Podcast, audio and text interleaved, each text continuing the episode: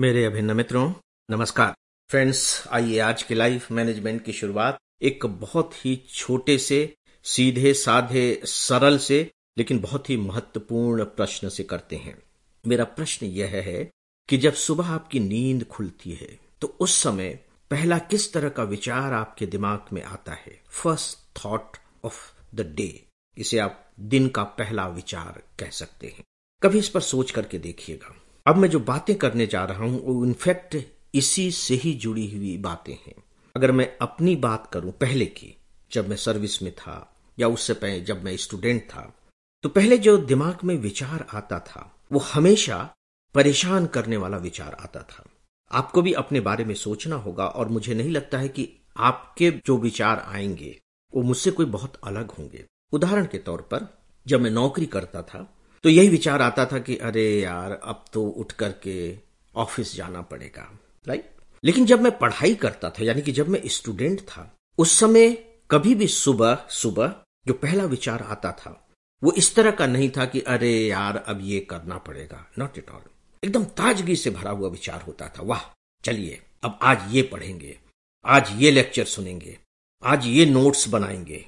इस तरह के विचार आते थे। दोनों सुबह सुबह के ही विचार हैं।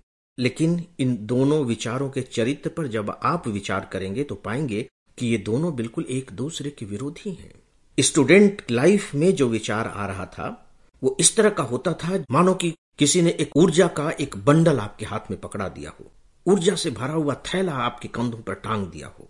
और आप इतने ऊर्जावान हो उठते हैं कि पूरा का पूरा जो दिन है, आपका खुशनुमा हो जाता है। पूरा का पूरा जो दिन है वो ऊर्जावान हो जाता है।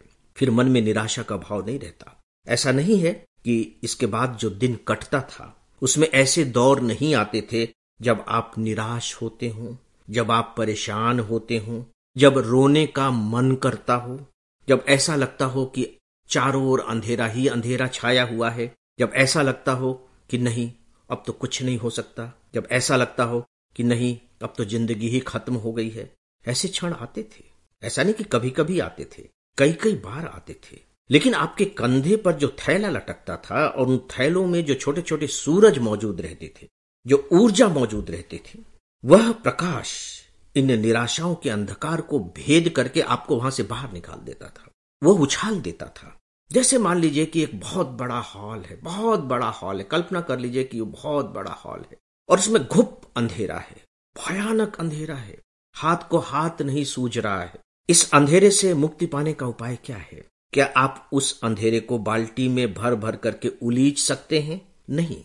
तो क्या आप उस अंधेरे को पेंट करके सफ़ेद रंग का या लाल रंग का उस पर पेंट चढ़ा करके उस अंधेरे से मुक्ति पा सकते हैं? नहीं।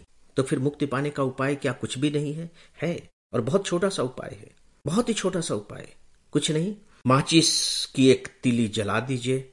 अंधेरा तुरंत गायब हो जाएगा। ऐसा नहीं है कि अंधेरा स्टेज बाय स्टेज धीरे धीरे धीरे धीरे गायब होगा।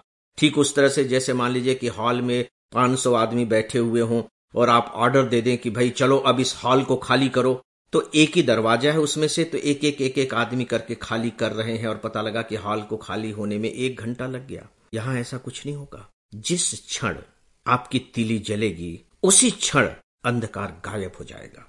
दोस्तों, हमारे अंदर की जो ये तिली होती है जिसे मैंने एक विचार कहा है, उसमें इतनी बड़ी ताकत होती है, इतनी ही बड़ी ताकत होती है।